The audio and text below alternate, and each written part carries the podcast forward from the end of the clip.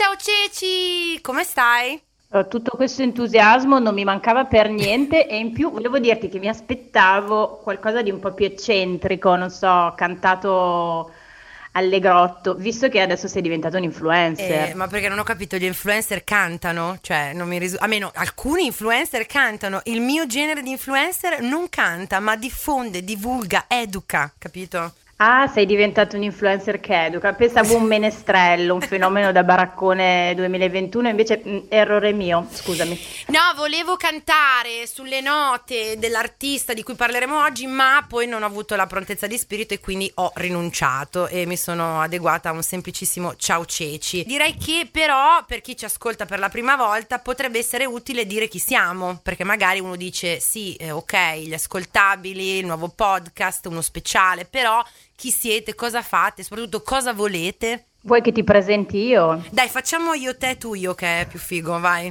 Valentina Tridente, radio, podcast e eh, da pochissimo ma con grandissimo successo creatrice di eh, contenuti divertenti per l'Instagram. Ecco, La potete ecco. trovare come Vidi Valentina, il nostro podcast di successo è il podcast del disagio. Sì, ok, grazie. E invece Cecilia trattasi di una figura oscura mitologica che non potete trovare perché rifugge ai social, però è la fondatrice di po', po di meno che la community del disagio che trovate su Instagram, che trovate su Facebook come luogo ameno e safe uh, space per tutti i disagi umani, sentimentali e altro in cui confidare ecco, vostre, i vostri segreti, le vostre schifezze, che poi noi useremo, lei userà per poi ridiffondere, insomma, attraverso la condivisione, esorcizzare quello che è, insomma, il disagio esistenziale. E noi insieme l'anno scorso abbiamo creato la prima stagione del podcast del disagio prodotta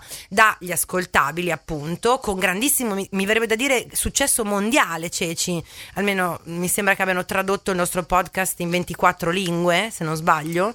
Sì, e poi sai che il nostro fan numero uno è sempre J Balvin, mi piace ricordarlo in ogni puntata. Sì, sì, c'è lui in America Latina che produce reggaeton e ascolta il podcast del disagio. Quindi questa puntata, queste due scusate puntate che andremo a farvi ascoltare sono uno speciale del podcast del disagio, uno speciale estivo, eh, tra, come si suol dire per i libri da sotto l'ombrellone, per dire, anche se poi andremo comunque a raccontarvi una storia molto interessante e molto attuale, soprattutto una storia vera. Beh, un sottombrellone un po' agrodolce, di quelli che quando hai finito di leggerlo, se non sei proprio insensibile, una lacrimuccia ti scende. Sì, sì, sì, comunque dire. brava, che vogliamo farvi riflettere in ogni caso e faremo anche delle puntualizzazioni filosofiche durante queste, queste due puntate che appunto eh, vedranno protagonista un personaggio molto famoso. Adesso mettiamo la sigla e poi torniamo subito, perché sennò mi scordo di dirlo che c'è la sigla. Gli ascoltabili presenta il podcast del disagio speciale Toxic.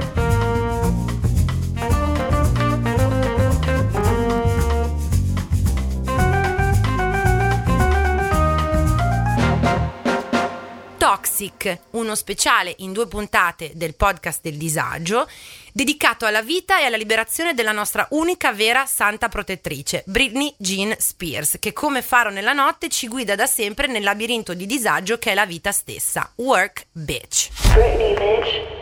Fatto il disclaimer, Ceci, dobbiamo iniziare introducendo un nuovo elemento nella scala Spears. Ora, per chi non ci ha ascoltato nella prima stagione del podcast del disagio, vi consiglio intanto vabbè, di andarla ad ascoltare perché è bellissima. E soprattutto noi, noi iniziamo tutte le puntate definendo il nostro livello di disagio su una scala che abbiamo chiamato Spears, proprio perché è ispirata ai fatti fatti e agli eventi della vita di Britney Spears. Ma dato che andremo ad affrontare in queste due puntate speciali tutti gli step e quello più nuovo e più recente della sua vita, secondo me Ceci dobbiamo introdurre un nuovo livello della scala Spears. Sì, perché eh, il nostro sistema di classificazione del disagio andava in origine da 1 a 10. Mm-hmm, mm-hmm. Tra l'altro oggi parlando di tutta la sua vita vedrete nel dettaglio l'evolversi dei livelli, sarà molto interessante. esatto. Quindi da un livello 0 del Mickey Mouse a un livello 10 che eh, era il lontanissimo 2007 quando si era sì, la testa. Sì, sì, sì, sì, sì. E cosa succede, visti le nuove pubblicazioni eh, sui social della nostra amata Britney, potremmo raggiungere addirittura il livello 11, 12, 13, 14, 20. 20 Ma per, eh, così, per semplicità abbiamo racchiuso tutto a un nuovo livello che addirittura non ha un numero, no. ma ha eh, una definizione che sì. è Kiss My Ass, Eat Shit and Step on Legos. Mm-hmm, mm-hmm. Che per i non, non, praticanti della lingua inglese è sim- molto simpaticamente baciatemi il culo, mangiate della merda e eh, soprattutto eh, calpestate dei piccoli pezzi di Lego. Così, detto proprio... Eh? Sì, perché che racchiude, che racchiude tutta la rabbia esatto. e tutta la frustrazione di una donna che è rilegata in casa per una serie di motivi che poi andremo a scoprire. Sì, che sia un po' rotta i coglioni. Infatti, secondo me questo livello eh, lo possiamo raggiungere, cioè lei ha manifestato di averlo, di averlo raggiunto da quando è ricomparsa no, su, sui social, nello specifico su Instagram. E continua, tra l'altro, a vivere in questa sorta di, di livello della serie non mi dovete rompere i coglioni, che è un livello che io mi auguro di raggiungere molto presto nella mia vita, cioè quando non mi fregherà più un cazzo di rispondere male a nessuno e di dire appunto kiss my ass, eat shit and step on Legos. Grazie. Che... Io invece ci sono già all'ennesima chiamata alle agenzie immobiliari, quindi pensatemi. non ne può più e soprattutto aiutatela a trovare una casa. Io direi che possiamo iniziare proprio la cronistoria. C'è una musica tipo Bravissima, l'hai già fatta eh. tu, è perfetta. Io direi che teniamo quella. Se gentilmente i nostri produttori la possono campionare e mettere in loop sotto a quello che diremo da adesso in poi, eh, io direi che puoi partire tu dalla nascita. Cosa dici? Di Britney Jean Spears.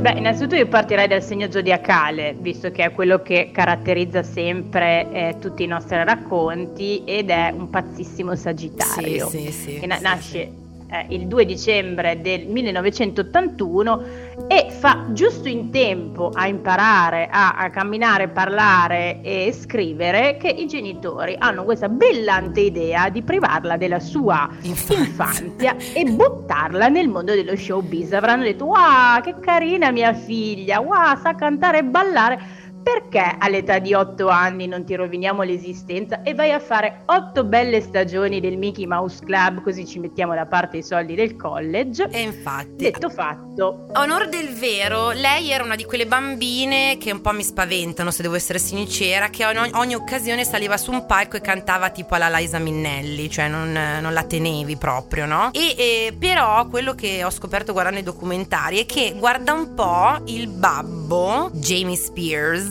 aveva dichiarato proprio in quegli anni la bancarotta fallimentare che, sì, che poi prima di quello comunque non riusciva a tenere un lavoro fisso manco per niente.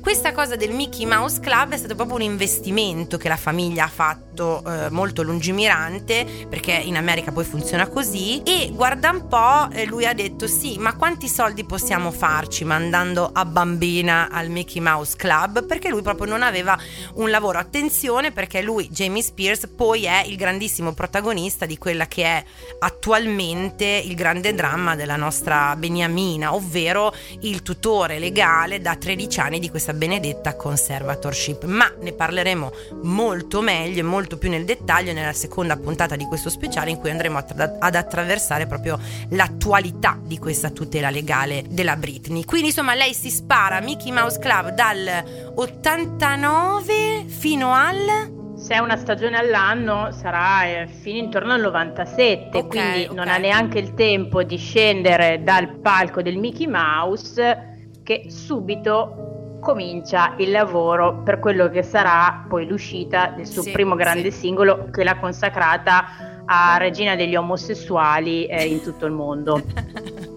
e santa protettrice del disagio anche. Quello secondo me viene dopo, dopo all'inizio vero, secondo vero, me dopo. era un'icona molto positiva, sì, no? Sì. Al di là del fatto che poi fosse in quegli anni anche molto bersagliata sul punto di vista eh, personale, perché la bambina della porta accanto, certo. la verginità e tutto quanto, è diventato un po' creepy questa cosa, però era un'immagine molto positiva sì, all'epoca. Sì, sì, sì. Tra l'altro vale la pena di citare, to- torno indietro un secondo, che nel Mickey Mouse Club abbiamo personaggi come Justin Timberlake, Cristina Aguilera, dimmene altri che non mi ricordo, che tu te ricordi che sei più brava di me. Eh, allora no, non mi ricordo Beh, vabbè, assolutamente, non mi ricordo solo che... C'erano membri di quelli che poi che... sarebbero stati gli NSYNC, quindi era tutto, dovete immaginarvi che questa grandissima eh, macchina industriale da produzione di talenti... Ryan Gosling. Brava, brava, esatto. Scusa.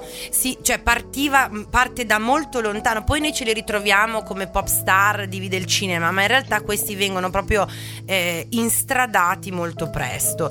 Arriviamo quindi a il appunto 99, lei si fa la cosiddetta gavetta perché la fa effettivamente tra il 97 e il 99, lei va e fa concerti proprio nei centri commerciali e di questo ci sono videi e videi eh, e costruisce quel personaggio virginale ma allo stesso tempo carico, carico di erotismo perché era poi quello su cui giocavano questa dicotomia eh, di eh, Hit Me Baby One More Time, il super singolo di debutto che appunto risale al 1999 che ha cambiato per sempre la mia vita, quella della Ceci e quella di tutti i nostri amici omosessuali che volevano essere lei, anche se non lo so Ceci, dici quella canzone o Oops I Did It Again? Dipende un po' da che, da che inclinazione alla vita eri, se eri più o meno monella forse, non lo so. siedi più noti o proprio invece esplicitamente I wanna be a slut per dirla proprio. E sì perché c'è questo cambio no, di direzione nella sua carriera da appunto questa quest'epoca di eh, school, uh, divisa da ragazza da scolaretta diretta ah guardate che però io mi eh, prendo diciamo in gestione la mia sessualità e il mio corpo e tutte quelle robe lì grandi rumors di eh, seni rifatti se non ricordo male tra eh, Hit Me Baby One More Time e, e Oops I Did It Again ma banalmente probabilmente è cresciuta fisicamente perché aveva eh, 16 anni 17 anni giusto? Bah, sì, comunque, come tu ben sai, l'unica cosa che mi interessa di quegli anni, io sono appassionata di gossip rosa, sì, lei, lei e quindi quelli eh, sono gli anni non solo eh, di quei due album e poi ci sarà anche l'altro album Britney, ma dal 99 al 2002 sono gli anni in cui lei stava con Justin Timberlake, che nonostante avesse degli spaghetti come capelli, era comunque un gran figo. Una storia molto travagliata che non è neanche finita nel migliore dei modi perché c'è stata anche una canzone un po' di cattivo gusto da parte sua e ancora più di cattivo gusto mettere una sosia di lei nel video Mm-mm. però devo dire che erano molto carini i vestiti abbinati insieme ecco io invece l'immagine cringe che ho nella mente è di questo festival award mm. di loro vestiti in total denim uguali che penso che nessuno può aver dimenticato cioè eh, da una parte oh mio dio oh mio dio però poi anche protagonista dei miei peggiori incubi eh, di fashion crime sì questa storia storia dei, dei, due American Sweethearts è stato secondo me, posso dire la verità, l'inizio della fine. Sì, per me la relazione con, con Justin Timberlake è un po' per la Britney l'inizio della fine, nel senso che questa immagine di Americans, America's Sweethearts che loro eh, hanno e che tutti vogliono fortemente nei media e poi le persone eh, che proprio consumano ecco, a piene mani, poi viene infranta per una rottura e noi non sappiamo, non sapremo mai neanche neanche oggi la vera ragione della rottura, ma lui da uomo merda qual è stato e in un periodo in cui sicuramente eh, si puntava il dito sempre e solo contro le donne in questi casi, anzi lei si è astenuta, lei ha solo detto è finita. Lui ha fatto questa mossa di fare proprio un, strumentalizzare un video di una sua canzone di un grandissimo successo quale Crime River per dire è stata lei che mi ha tradito, è stata lei che mi ha lasciato, è stata lei che è stata una stronza, ma non abbiamo prove di questo. Tant'è che lui oggi, recentemente, con la coda di paglissima, si è scusato, ha detto è stato molto brutto quello che i media hanno fatto nei confronti della Britney, però tu sei stato un uomo di merda all'epoca perché hai fatto finta che sta cosa eh, fosse colpa sua e, e, e, ha giocato molto a suo favore. Eh, ho sentito anche un piccolo estratto di una intervista radio che lui ha fatto in cui gli chiedevano ma alla fine l'hai scopata la Britney? E lui ci giocava su questa cosa perché lei aveva detto che voleva rimanere vergine fino al matrimonio eccetera e lui aveva detto sì beh mm, no non lo so sì sì. Quindi ha fatto proprio scusate se eh, lo dico però ha fatto proprio l'uomo di merda. E per me psicologicamente questo è stato l'inizio della fine per Britney perché il mondo da che brava che bella guardate e vuole rimanere vergine fino al matrimonio sì è la ragazza da porta accanto ha cominciato a dire mm, sì però è una stronza e lì è cominciato questa cosa morbosa nei suoi confronti di seguirla sempre, comunque, costantemente da parte dei paparazzi. Tra l'altro, poverina, sta storia di con, con tutto questo clamore mediatico non l'ha mai superata e due anni dopo, ecco qua che secondo me inizia la sua carriera nel disagio. Mm-hmm. Cerca di fare un bruttissimo chiodo schiacciachiodo, sì. ubriacandosi come la merda, va a Las Vegas con un suo amico di infanzia, mm. Jason, Jason. e si sposano. Sì, così a cazzo proprio. ovviamente, il pa- eh, esatto, ovviamente il padre che aveva già gli artigli su tutto il patrimonio della figlia si sarà svegliato in un bagno di sudore e avrà detto no scusami un attimo Jason eh, no, i soldi sono miei me li sto curando da una vita eh, eh, e dopo 50 ore li hanno fatti eh, subito divorziare perché sì, che nessuno sì, tocchi sì. il patrimonio della figlia no devono avergli dato 5 bruscolini eh, una casa da qualche parte e questo Jason che non mi ricordo manco il cognome ha detto va sì va bene ok perché non è stato il divorzio è stato proprio l'annullamento se non sbaglio ed è qua che tra l'altro c'è stato il primo comunicato nel quale veniva messo nero su bianco che la Spears non era in grado di comprendere le sue azioni e questo sarà solo il primo di una di serie tanti. di comunicati. Di tanti, esatto, purtroppo. Per, sì, sì, sì, tanti. perché il problema legale è proprio quello lì.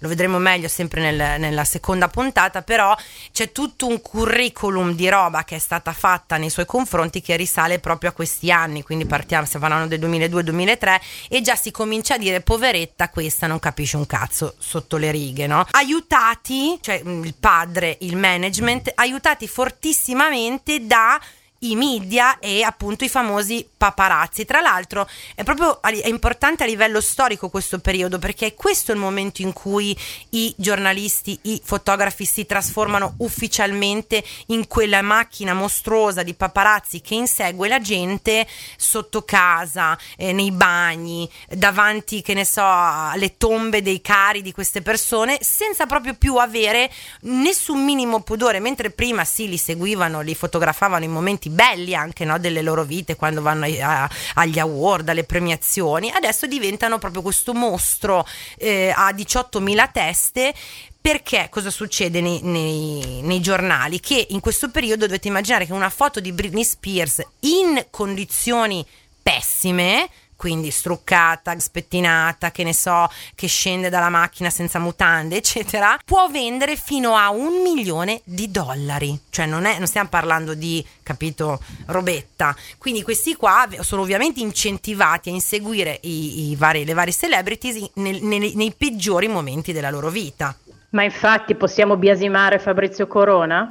Allora sì, la risposta è sì, sì, sempre e comunque sì, e perché comunque poi tu a livello personale quello che scegli di fare io poi ti giudico mi scusami, ma ti giudico.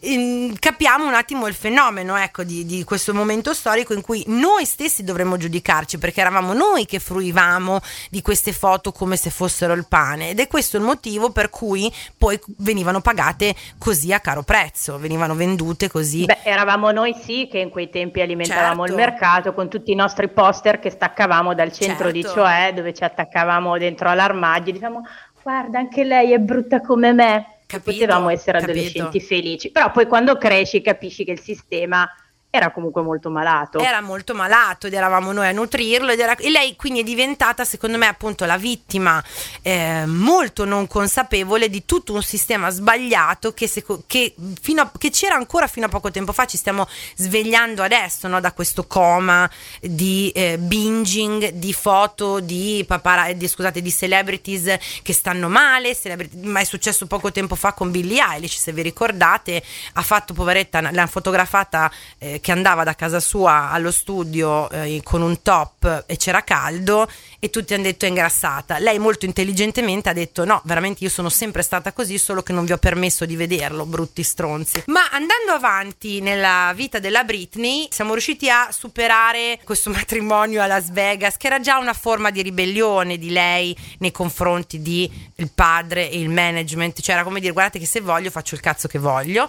2003 che musicalmente esattamente corrisponde all'anno di In the Zone. Eh, lei si impegna produ- vabbè, personalmente nella produzione artistica della sua musica e attenzione perché è l'anno di, cioè è l'album di Toxic, vero Ceci?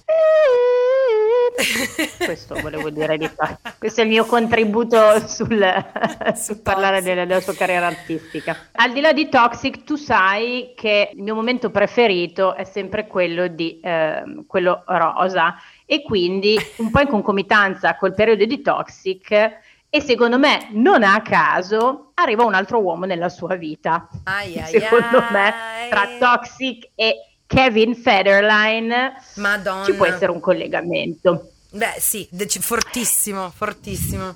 Rapper e ballerino, eh, lei perde la testa per questo che diventerà addirittura anche il padre dei suoi figli.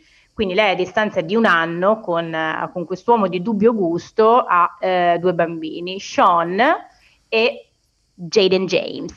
C'è un abuso di J in questo secondo nome. sì, allora diciamo che se dobbiamo andare un attimo così a discutere tra me, te e chi ci ascolta del gusto della nostra santa protettrice, a volte mi sento di dire no, ecco.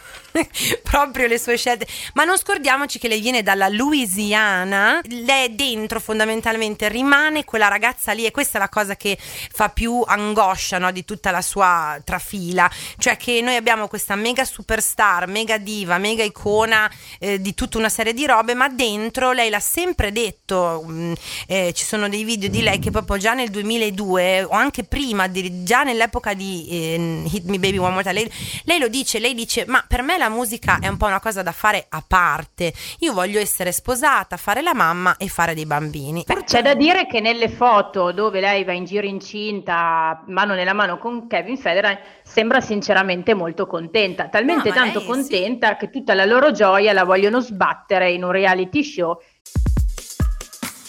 Ciao, sono intelligenza artificiale. Per gli amici AI.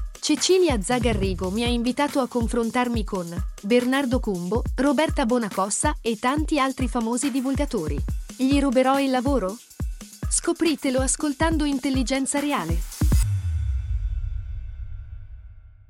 Che si chiama Chaotic. Esatto. Con anche... una copertina di dubbio gusto, uh, con l'handle Can you handle our truth? Che eh, immagino eh, quali eh. oscuri segreti possano avere, visto e... che comunque i contenuti è... sono tutti manipolati, però lei all'inizio sembrava anche sinceramente contenta. Sì, ma la frase epica, se ti ricordi che c'è quel video storico di lei che dice People want to know the truth, but can you handle my truth? Te lo ricordi con lei che dice quella... cioè la gente vuole sapere la verità, eh, riferendosi alle foto dei paparazzi che la seguono nei cessi, eccetera, ma poi la sapete gestire la nostra verità? Ecco, questa era diciamo un po' la, la, l'idea che stava Ancora ignara dell'incubo nel quale sarebbe capitata, tra l'altro, perché detta adesso sì, oggi 2021 davvero, davvero. potrebbe anche avere un senso all'epoca dici vabbè dai Britney ok. Sì devo dire che in questo periodo sempre guardando un po' i video dell'epoca i documentari che sono stati fatti lei era ancora riferendoci poi alla conservatorship molto in charge del discorso però musicale, cioè adesso apro una parentesi rispetto alla storia con Federline e torniamo lì subito, è importante sottolineare che nel processo creativo eh, musicale, dei video, del styling, che insomma questo un po' anche a malincuore a volte. Lei è molto in charge, cioè lei, lei è lei che prende le decisioni, è lei che controlla, è lei che decide quali produttori usare, è lei che fino a questo punto eh, eh, ha proprio il polso e la, mh, mm, l'arbitrio ecco, importante di quello che accade nella sua carriera musicale. Ma cosa succede? Questo per dire che purtroppo la sua vita personale poi andrà a influenzare quella che è la parte decisionale invece della sua carriera eh, lavora- della, sua, della, sua, vita lavorativa. Quindi si sposa con questo qua. C'è il momento del reality, che adesso ricordami l'anno, Ceci, per favore. Cos'era? Beh, allora si, met- 2000... si, si, mettono insieme e si sposano tra il 2004, è, è, tutto nell'arco di due anni, cioè nel 2004 si conoscono, si mettono insieme, si sposano due figli e c'è il tracollo. Sì, perché esatto, è 2000... contenuto in quella piccola parentesi. Brava, 2005-2006 ne sforna uno dopo l'altro perché dice eh, intanto che ci sono si vede che... ma sì, in realtà può essere anche che come ragionamento lei quando vedo lei che parla è molto pragmatica nel suo essere sagittario cioè in realtà lei ha molto chiaro in mente cosa vuole fare dove vuole, cosa vuole fare a livello sempre lavorativo eh, sto dicendo eh, come vuole farlo e quindi secondo me anche questi due figli um, potrebbero essere motivati da così dopo torno in forma e continuo la mia carriera. Se non che purtroppo, 2000, arriva... Eh, arriva il 2006 che non fa neanche in tempo a partorire praticamente già, perché come già. esce dalla sala parto le tocca andare a firmare le carte del divorzio. Eh, stavolta quello palesemente fedifrago se non sbaglio, S. Eh, Federline, se non altro questo è quello che dice lei comunque, ma già amica mia se ti, va, se ti vai a sposare un ballerino rapper, eh, io non so, così è, a naso proprio la mia, eh, adesso che ne ho più di tre. Senza voler cadere sempre adesso nei cliché. luoghi comuni perché poi si apre la parentesi sul patriarcato e Dio ce ne scampi, quindi, però insomma, Guarda ecco. che invece non c'è storia, se non come quella della Britney, che grida vendetta al patriarcato perché dimmi tu e adesso te la butto lì e la butto lì anche ai nostri ascoltatori questo tutta sta pippa della conservatorship. Ma sarebbe mai successa se lei fosse stato un uomo? Risposta no. Pensiamo, no. dai, pensiamo a eh, Charlie Sheen, per dirne uno, Robert Downey Jr., cioè erano gli stessi anni in cui questi qua smattavano, and- bevevano sangue di tigre, andavano a eh, rubare nelle case dei loro amici, ma non si è mai neanche lontanamente pensato di eh, fare una roba del genere a un uomo o maschio, chiamatelo come volete. Lei sì, perché era una donna. Scusate, ho chiuso la parentesi, mi sono sfogata e possiamo andare avanti. Perché arriviamo, amici, con grande eh, dispiacere adesso. All'epoca eravamo lì che guardavamo con, mangiandoci le unghie, mangiando i popcorn davanti agli schermi televisivi, i primi internet e eh, i vari giornali di, di vari tabloid. No? Di gossip. All'inizio, sì, scusate, la decadence, la, la, la, caduta vera e propria di questo idolo, di questo mito, di questa donna. Lei divo- sì, chiede il divorzio a, con a, bam, proprio il bambino secondo appena nato, ok? Che ce l'ha ancora in braccio e tra l'altro va in giro in macchina col bambino al volante, eh, cosa che lei giustifica dicendo ma in Louisiana quando ero piccola mio padre con me faceva così. Eh, ho capito però. In Louisiana gli insegnano a guidare a due mesi, ma tu cosa ne vuoi sapere delle tradizioni della Louisiana? Esatto. In Louisiana si fa così. Non voglio, fa- esatto, non voglio discriminare la gente che viene dalla Louisiana, però così non, è, non mi sembra il caso. Quindi è qua che proprio esplode il bubbone. Il divorzio con questo Kevin è stato ufficializzato nel luglio del 2007 quando sembra che abbiano raggiunto un certo accordo per il mantenimento e la custodia dei figli. Diciamo che la Spears non l'ha accusata proprio bene no. perché entra in una clinica di riabilitazione, tra l'altro ad Antigua ai Caraibi, che no, voglio però... dire per me sarebbe potuta sì, esatto. durare tutta la vita. però ci sta meno di 24 ore. riscappa, so riscappa, scappa lei, sì, sì, ha detto. Ma scusa Ceci, anche tu scapperesti se il resto della tua vita lo passi a Malibu? Cioè, nel senso che io ci andrei adesso volentieri. In ma, effetti, eh, sbagliamo sempre la prospettiva eh, in cui lo mettiamo, hai ragione eh, anche tu. Mettiti invece nei tu. panni della Britney Jean, che non solo le viene detto, cioè tutti e due combattono per la eh, custodia totale, perché proprio me- da bravi, bravissimi genitori la mettono sulla eh, questione di principio. Grazie, thank you. Almeno se io fossi figli direi thank you mom, thank you daddy. E, per cui no, li tengo io, no, li tengo io.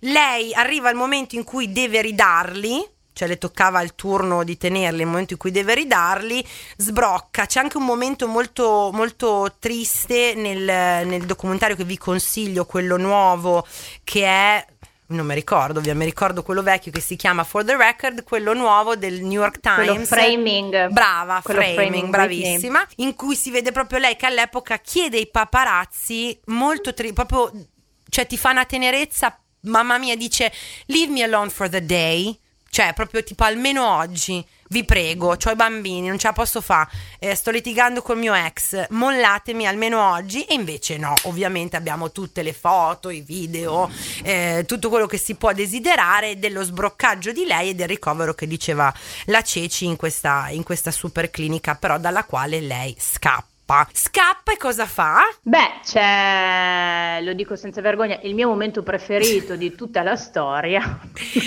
Ma va bene perché conosciamo lo stiamo... tutti. Sì, va bene perché ce, stiamo, ce ne stiamo riappropriando, quindi puoi dire che è il tuo preferito. Sì, perché è il punto di svolta. Insomma, lei va da questo parrucchiere di Los Angeles e secondo alcuni testimoni, quindi non sappiamo insomma bene la dinamica dei fatti, ma ci piace immaginare che sia nata così, eh, lei chiede di eh, essere rasata. La parrucchiera ovviamente si rifiuta perché avrà pensato, mo se tocco un capello esatto, alla Britney Spears esatto, mi arriva una querela denuncia, che devo sì, vendere sì. casa, negozio, vita e figli, quindi lei si rifiuta. E Britney allora, mh, da bravo Sagittario, prende una decisione per la sua vita, ovvero prende in mano un rasoio elettrico e si rasa i capelli eh, da sola. Quindi abbiamo tutti in mente l'immagine famosissima di lei che si rade male anche questa testa a zero, poi sfoga la sua rabbia prendendo ad ombrellate dei SUV e non dimentichiamo che con un pennarello scrive sì. anche un bel 666 eh, sulla parte che le rimane pelata. Ok, ora... Ovviamente i paparazzi è in esplosione, cioè non gli sembrava vero eh, di avere in mano un materiale eh. del genere. Cioè quello che è rimasto a noi alla memoria, alla mente, è un'immagine proprio tailored, cioè fatta apposta. Lei in tutto questo c'è anche un video in cui interagiva con loro in maniera, se vogliamo, civile, ma quello che poi è stato venduto e, e sparaflesciato su tutte le copertine di tutti i tabloid è la foto che ci ricordiamo tutti con l'occhio pazzerello eh, 666 e la crapa pelata. Ma c'è lei poco dopo che dice Ragazzi, la gente si rasa tutti i giorni, mi mollate per favore. Cioè, ric- noi ci stiamo riappropriando, noi intendo dire i fan della Britney, ci stiamo, e la Britney stessa spero, ci stiamo riappropriando di quel momento storico, nel senso che non è che lei ha fatto questo perché era fuori come un culo, lei ha fatto questo perché c'era il padre che continuava a vessarla dicendole che lei doveva da lavorare devi andare a lavorare, lavora, produci, macina e lei sapeva benissimo che facendo questa operazione di eh, radersi a zero la testa non poteva più essere quella principessa bionda bellissima che tutti volevano che lei fosse, specialmente il padre che la obbligava comunque a fare questi concerti e performance perché voleva portare a casa i quattrini. Da lì la rasatura, ok? Il padre che compra una fornitura di parrucche su Amazon da qui all'eternità, perché non si sa mai, ma si fidava più della te nasconde i coltelli Spe- che compra le parrucche su Amazon. Sì, look for wigs, realistic wigs, blonde wigs, long wigs. Cerca il, diciamo, Amazon cro- Prime consegna in un giorno, eh, perché non si sa mai. In ogni caso, sì, tutta questa, diciamo, Brini impazzisce, Brini eh, ti, prende ombrellate le macchine dei paparazzi, in realtà da parte sua aveva delle motivazioni situazioni, solo che ah, e qua siamo vicino al concludersi di questo nostro primo appuntamento, perché oggi vediamo dalla nascita fino al 2007-2008.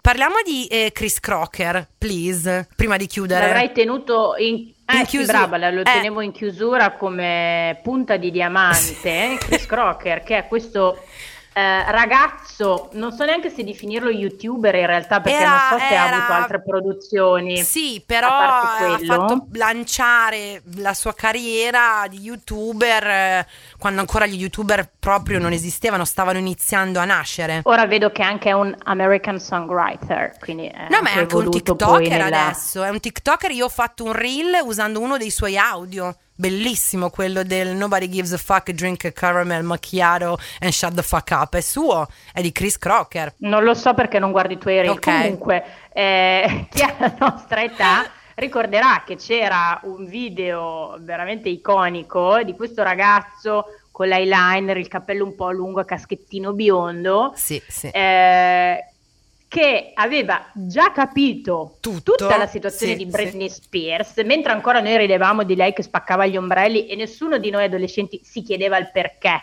Poi il papà in tv ci ha venduto la versione che il problema era lei con la depressione, poverina da bambina aveva la sindrome da deficit di attenzione, quindi eh, poverina il divorzio, poi eh, mm-hmm. è, è così e noi, ah è matta e nessuno si faceva domande.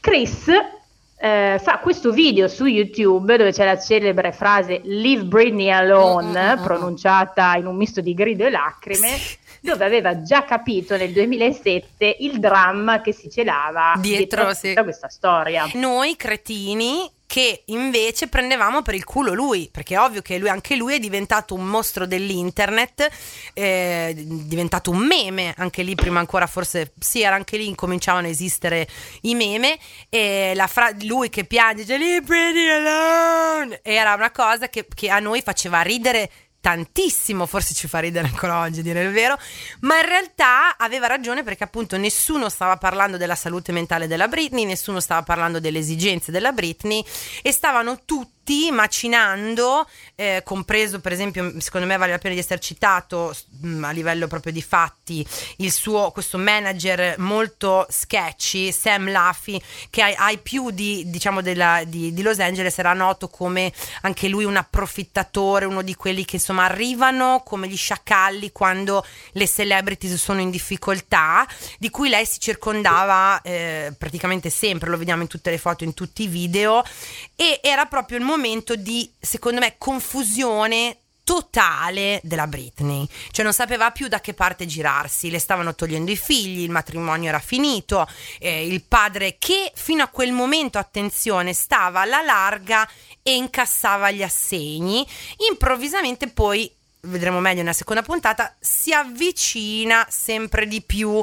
E lei quindi è proprio alla mercé, cioè non, avendo perso la sicurezza in se stessa che l'aveva guidata fino a quel punto di prendere tutte le decisioni, se vogliamo, lavorative importanti che aveva preso e che le avevano portato il successo incredibile che lei aveva avuto fino a quel momento lì, comincia ad affidarsi a dei personaggi sempre un po', diciamo così, eh, discutibili. Vedi Federline, vedi questo Lafi e arriva al, secondo me ci fermiamo, Ceci se non sbaglio, Chris, Chris, Ro- Chris Crocker, scusate, e eh, arriviamo al secondo TSO, se non sbaglio, giusto?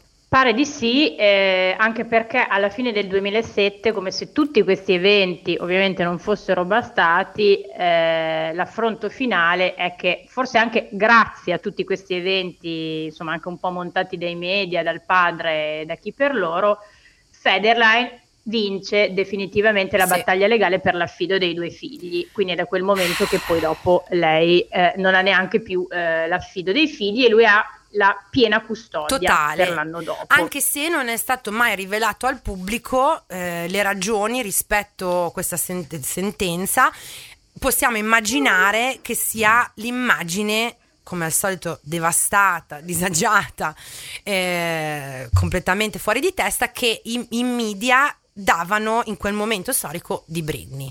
Ora, ovviamente, noi dobbiamo creare un po' di suspense, ceci, perché sennò questi dicono, vabbè, se ci snocciolate tutta una prima puntata, cosa ascoltiamo da fare la seconda? Quindi vi lasciamo con la suspense del immaginatevi la Britney che le tolgono i figli, eh, non ci sta più tanto con la testa, parte il secondo TSO nel giro di dieci giorni, una settimana, tipo lei era scappata dalla clinica di Antigua, ma arriva il secondo TSO, quindi vi lasciamo qua per questa puntata. Ci fermiamo qua e nella speranza appunto che questo, questa prima tranche della vita della Brini vi sia sembrata così interessante e soprattutto di avervi dato, abbiamo cercato di darvi una prospettiva diversa rispetto a quella che eh, magari tutti conoscevamo, quella del sì è sbroccata, ha spaccato un parabrezza e si è rasato i capelli. E Ceci ci vuoi dire che cosa faremo nella seconda? Così un'overture velocissima per invogliare ad ascoltare la seconda puntata. Mi coglie impreparata, no, non è vero, lo so perfettamente. Ripercorreremo quella che è la storia della Britney dal 2008 fino all'altro ieri. Con sì, l'altro sì. ieri intendo proprio gli ultimi episodi che stanno capitando adesso eh, nella metà del 2021. Sì, ehm, con quindi un, diciamo un focus, perché poi ci sono stati tanti anni di silenzio anche rispetto magari a questi anni che abbiamo visto adesso prima, in questa prima puntata, con un focus anche su cosa è successo a livello legale per permettere a quella merda di Jamie Spears di avere la tutela legale totale insieme al management eh, di Britney sulla sua vita, cosa che però noi abbiamo scoperto, sol- noi inteso proprio come pubblico, g- abbiamo scoperto soltanto recentemente. Io direi che eh, questa prima puntata della miniserie del podcast del disagio speciale Toxic si può chiudere qui. Abbiamo detto tutto quello che insomma c'era da dire e, per quanto riguarda una prima parte ecco, del, della vita della Britney che è stato un po' the, the rise and the fall, cioè la, la, la salita e poi la, la caduta, no? la discesa. Come si dice in italiano rise and fall, Ceci? Non mi ricordo. Dalle stelle alle stalle. Dalle st- esatto. Così per essere più popolari possibili. Se volete interagire, commentare, discutere, mm, criticare, offendere o anche elogiare eh, questa, questa, nostra piccola produzione speciale, eh, potete farlo sui nostri social, che soprattutto prima di tutto su quelli degli ascoltabili che trovate sia su Facebook che su Instagram e poi quelli nostri, i miei della Ceci. Io sono VEE di Valentina, mi trovate su Instagram e anche su Facebook, ma Facebook ormai secondo me l'ho mollato mollato del tutto. La Ceci invece come la trovate? Mi trovate sulla community del disagio. Yes, che... Eh, tra l'altro usufruisce spesso e volentieri dei contenuti della Britney, quindi vi trovate a casa se andate lì. Vi salutiamo e ci troviamo al prossimo episodio che appunto vedrà l'attualità della vita della nostra santa protettrice. Grazie Ceci per ora, un abbraccio, ciao. Ciao. Avete ascoltato il podcast del disagio speciale Toxic, una produzione Gli Ascoltabili.